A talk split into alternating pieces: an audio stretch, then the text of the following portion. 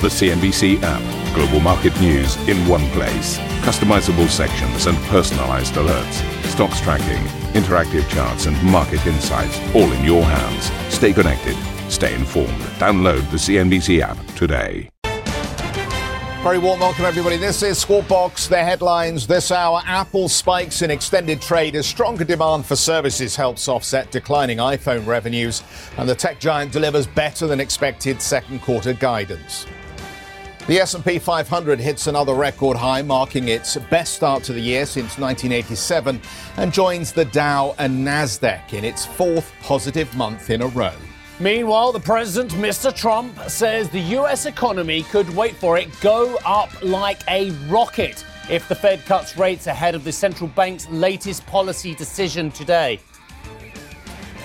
Violence erupts on the streets of Venezuela after anti government protesters clash with government forces as opposition leader Juan Guaido calls on his supporters to rise against President Maduro. And I'm Hadley Gamble live from LA, where the head of the Public Investment Fund of Saudi Arabia tells me he's not worried about their multi billion dollar investment in Uber. Uber is totally different than Lyft. Uh, uh, of course, it's a ride-sharing uh, company, but it's a ride-sharing company not only in the U.S. but all over the world. Lyft was the the pioneer and uh, paved the way for all the other companies who are doing uh, ride-sharing.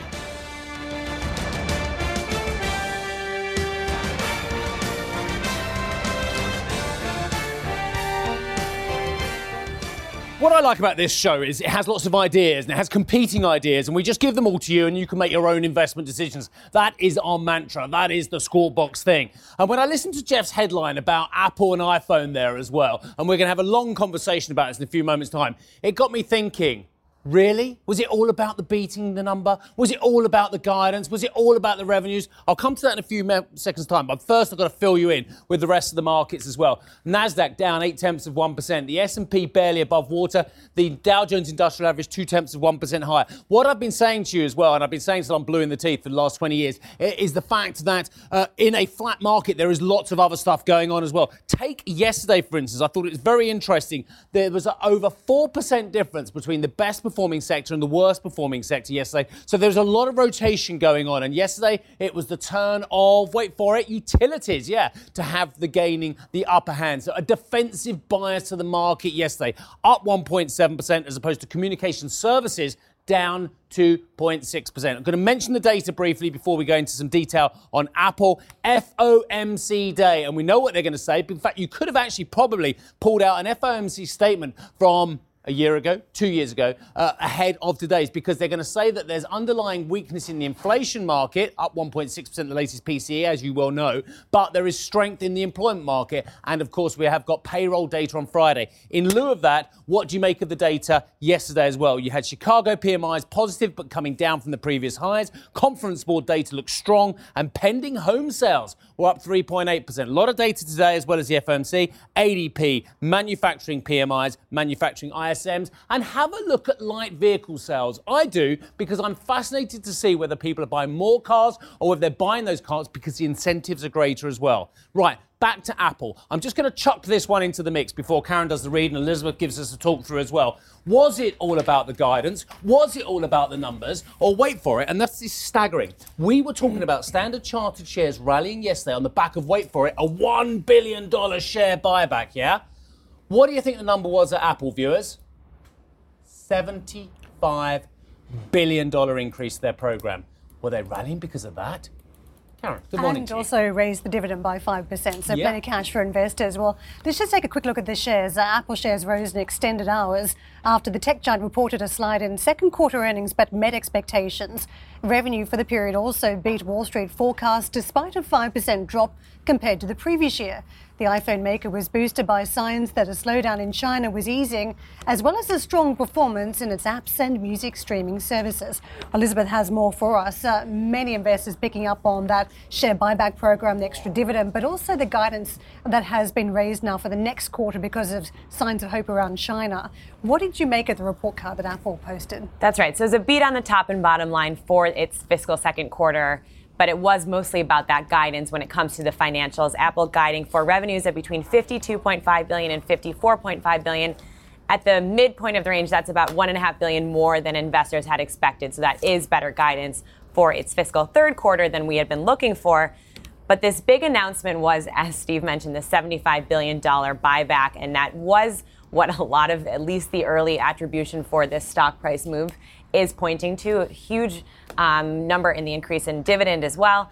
Looking to just a quick breakdown of where Apple's revenues came from in this last quarter, just to give you the numbers, we saw overall iPhone sales continuing to decline, minus 17%. iPhone revenues were at $31.05 billion. So we are continuing to see general trend towards lower iPhone revenues. And then, of course, that all important services number coming in at $11.45 billion. That was growth of 16% compared to this quarter last year. And this plays into that services story that Apple is trying to play a little bit of numbers behind this kind of rebranding that it's been pushing over the past few quarters, finally.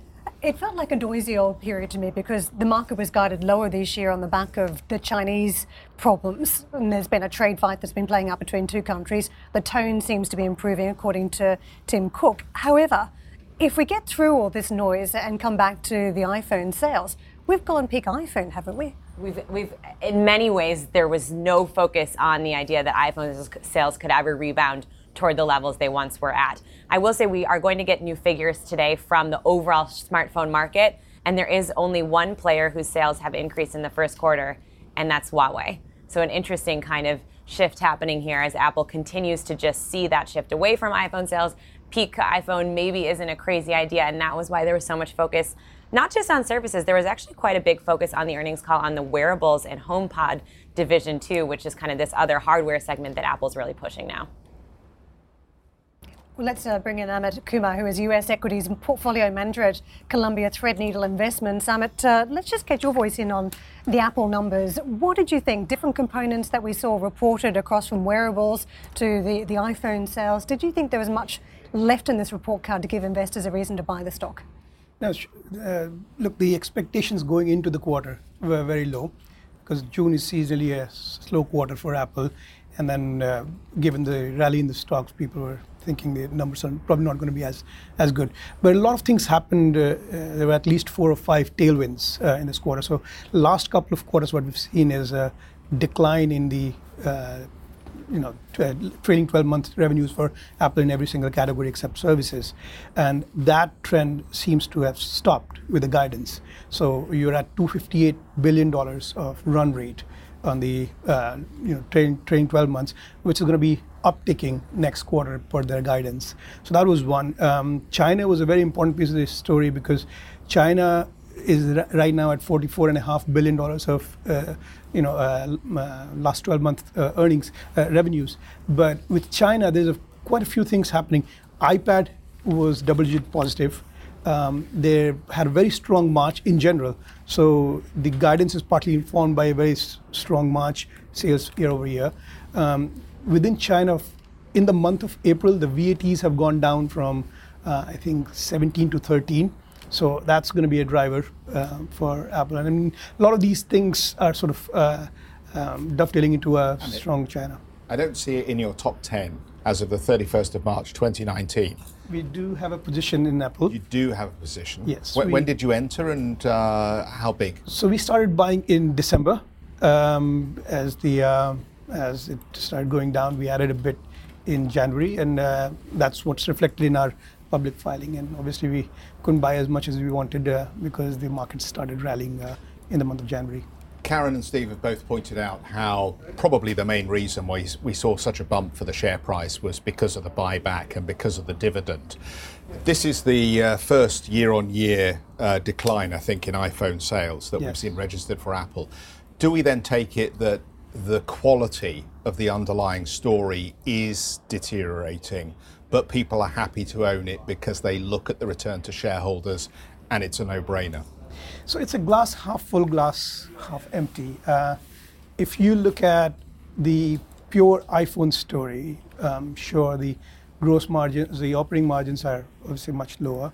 But then if you look at the services part of the business, the gross margins are north of 65%, and that business is growing gangbusters. So uh, if you add the two, uh, basically while the uh, overall gross margin should decline, it's staying flat, and so is the operating earnings, which basically means uh, this is a 258 billion dollar revenue company, trillion dollar company, which can still continue to show growth, um, even though it's a low single digit. So it's a glass half full, glass half uh, empty. One so of my lingering questions after this report is on that services business because we still have just a lack of detail on the figures behind it. We don't know how much this streaming service is going to cost. We don't even know ultimately how many users are being targeted for the video platform. How long can investors buy into this promise that Apple's making without any kind of data behind it? Is my question.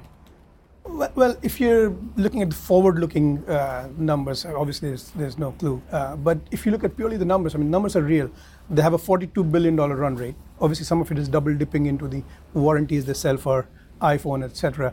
But then, if you look at the paid subscribers, I mean, that is a metrics that do give out, and that's at 390 million. They're telling you it's going to be at 500 in 2020. Some point in 2020, it's going to cross. That's pretty solid uh, increase in sub. So again, uh, half half full, half empty, depending on how you want to look at it. Um, it's a cash machine, the company has been previously as well. We look at the cash pile. One thing I noticed in the staggeringly large buyback figure is it's a big chunk of the established understanding of what the cash pile was already. A quarter of a trillion dollars seems to be the mean figure that people look at for the amount of cash they've got as well. Given their commitments, given their bond market commitments, I presume there are some as well, given their customer acquisition commitments and streaming commitments, and now buyback commitments as well to such a great extent, how long will they have such a large cash pile and is it growing or going smaller in a dramatic fashion? It's not going down in dramatic fashion. I think uh, it's, Even it's, with that huge buyback. right. So uh, and that's again paced out over a period of time. It's not happening uh, in one go. Um, if you look at their historic, I think the payout ratios is, is reasonable. Yeah. Um, this quarter alone, they had 30 plus billion dollars of uh, you know cash flow. So uh, I, if you look at the overall annual cash flow, is pretty solid and what they really have been paying out is out of the cash flows, not from the. They have not been dipping into the balance sheet in the past. Okay. So um, it seems pretty solid. Stay with us. Um, Elizabeth, I think you're leaving us for now, but uh, thank you very much indeed for Thank setting you. us up with the Apple conversation as well. Uh, meanwhile, Karen, Alphabet. Yeah, we saw a reversal in the shares in uh, after hours. Alphabet shares fell to their worst close since April 2010 after the tech giant reported slowing advertising numbers at Google. Alphabet also posted its lowest quarterly revenue growth in three years earlier this week and missed Wall Street estimates. The slide shaved off more than $67 billion from Alphabet's market cap. Facebook announced that it is rolling out an overhauled website and uh, mobile app as the social media giant looks to nudge users towards new types of engagement. The new design eliminates Facebook's iconic blue banner and emphasizes private groups and visual stories. The CEO, Mark Zuckerberg, said, quote, groups are at the heart, not just friends. Oh, and that's how I feel about us. Squawkbox team is at the heart. We're not just friends. That's right. Uh, Steve, I want to take you to some of the market action we saw over the course of the month. And the performance for tech companies, well and truly are worth noting. Apple, now we, we of course have had uh, some earnings out and we'll look for a reaction to that. But so far, the performance for the month of April, the stock up 5.6%. Keep in mind, Apple among some of the better performers over the course of this year. That 5% comes as the stock has put on about 27% so far this year. Alphabet, uh, a rough day on the street yesterday on the back of its numbers. Uh, a very poor performance from the company as uh, it posted numbers that disappointed. And you can see uh, that's impacted the course of the monthly performance, 1.8% higher. The stock also slightly under the performance you've seen elsewhere in the sector. It's been up at 14% so far this year. Let's just uh, switch over the charts to Facebook. Uh, very, very strong performance. Been a huge recovery story right through 2019 for Facebook, and the stock has bounced a whopping double digit 16% over the course of April. Uh, over the course of the year, it has been up about 47 plus percent. Now to Amazon, uh, which has been the mix of performers for the tech sector, 28% over the course of the year, 8% of that falling during the month of April. So tech uh, stocks were the place to be in communication services for some of these names. Geoff. Thanks very much. Uh, let's talk a little bit about the interview that was done overnight. Coming up on the program, the managing director of Saudi Arabia's Public Investment Forum tells CNBC in an exclusive interview that Uber is considered a local company in the Middle East. We'll have more revelations when we come back. And let me just tell you here at CNBC, we work really hard on our questions for various guests, but easy questions question for the CFO of Sainsbury uh, as the British supermarket reports first question, first results uh, this for the quarter. Uh, one week after regulators blocked its takeover of Asda. So first on interview, Kevin O'Byrne, uh, Bern, if you're watching, uh, what are you doing next? That's the question, really.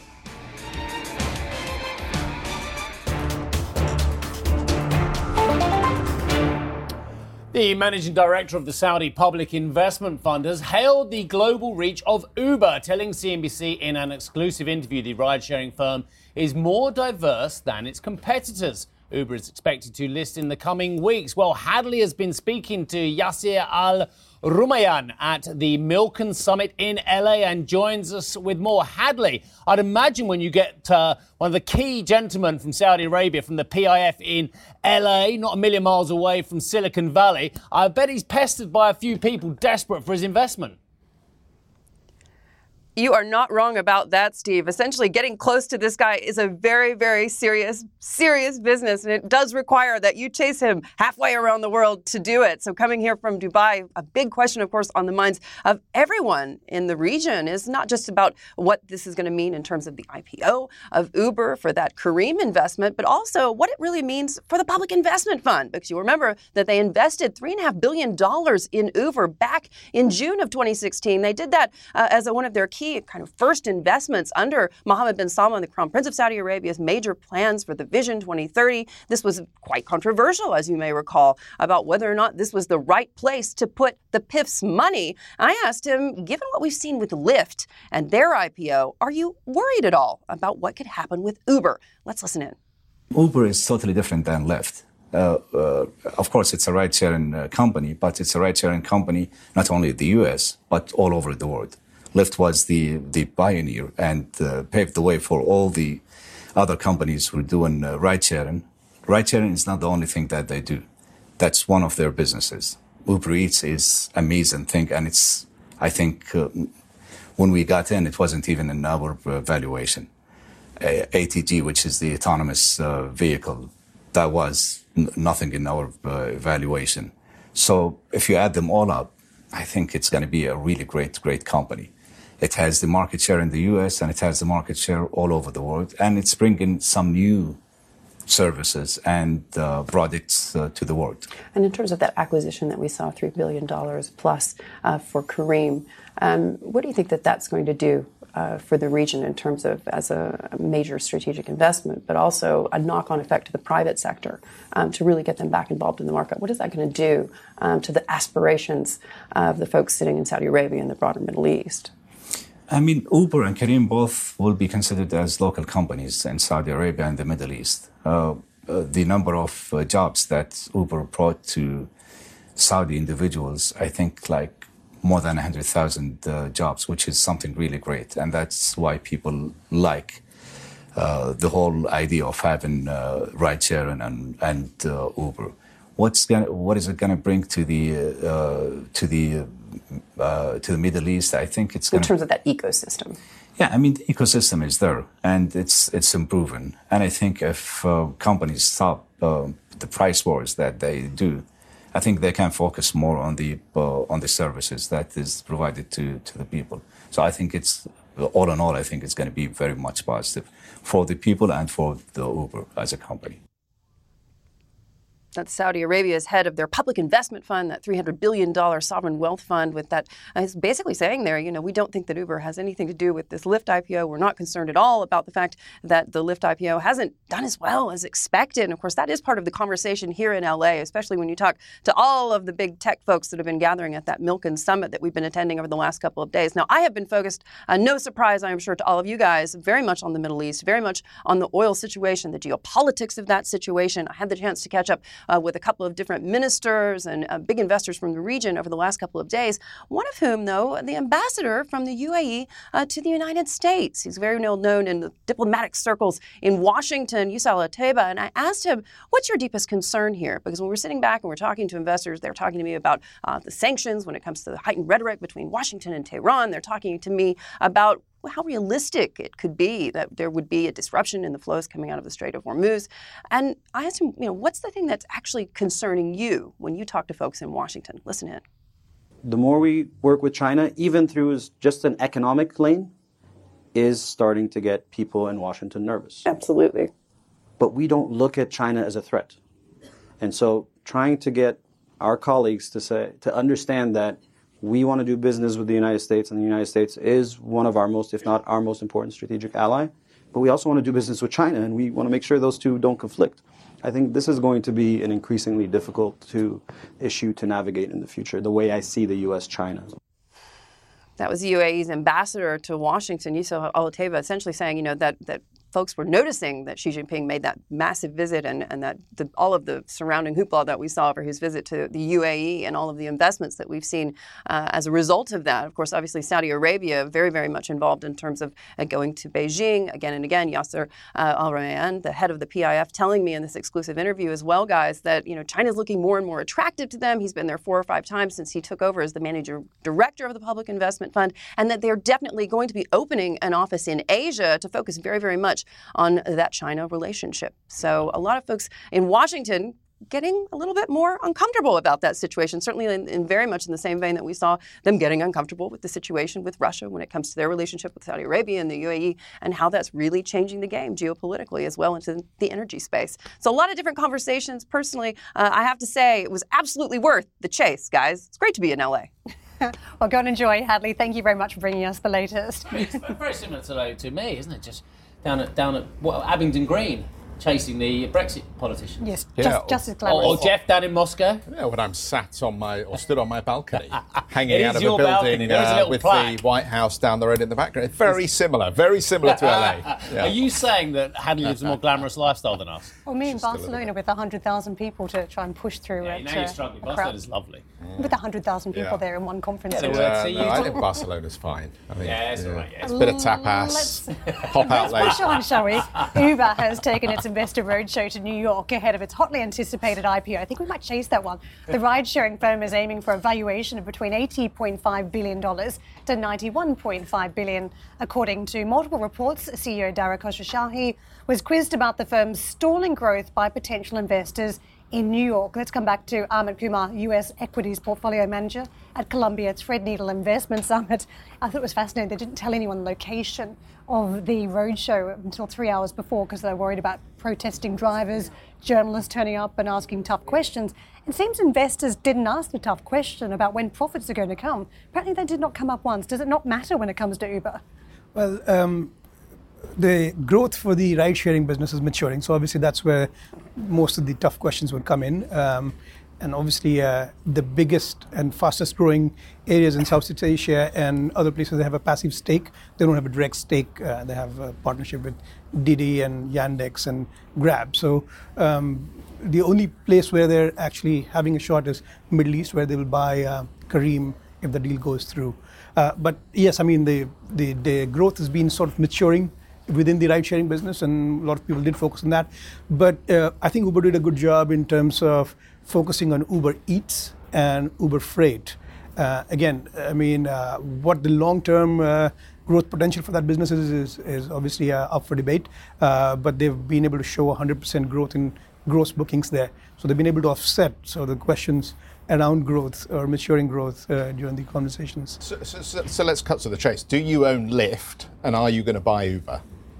So, um, well, uh, as you would see in our public filings, basically we do not own uh, Lyft, um, but both uh, Lyft and Uber uh, are virtual duopolies within the U.S within the rideshare market. And at some point in time, when uh, you know, as these companies go through their maturing cycle with the investment phase, they um, they you know obviously offer attractive risk reward, and uh, that's the point. What's the most consider. compelling tech story in your portfolio? So our largest position is Alphabet, um, and that's uh, been the case for almost four years now. And the numbers yesterday didn't trouble you? So, uh, well, I can complain about 19% growth, but that's still 19% growth off of a $30 billion run rate quarterly. Uh, so it's almost like $4 billion of growth that is opening up four startups in a quarter. Thank you for listening to Squawk Box Europe Express. For more market moving news, you can head to CNBC.com. Or join us again on the show with Geoff Cutmore, Steve Sedgwick, and Karen Tso, weekdays on CNBC.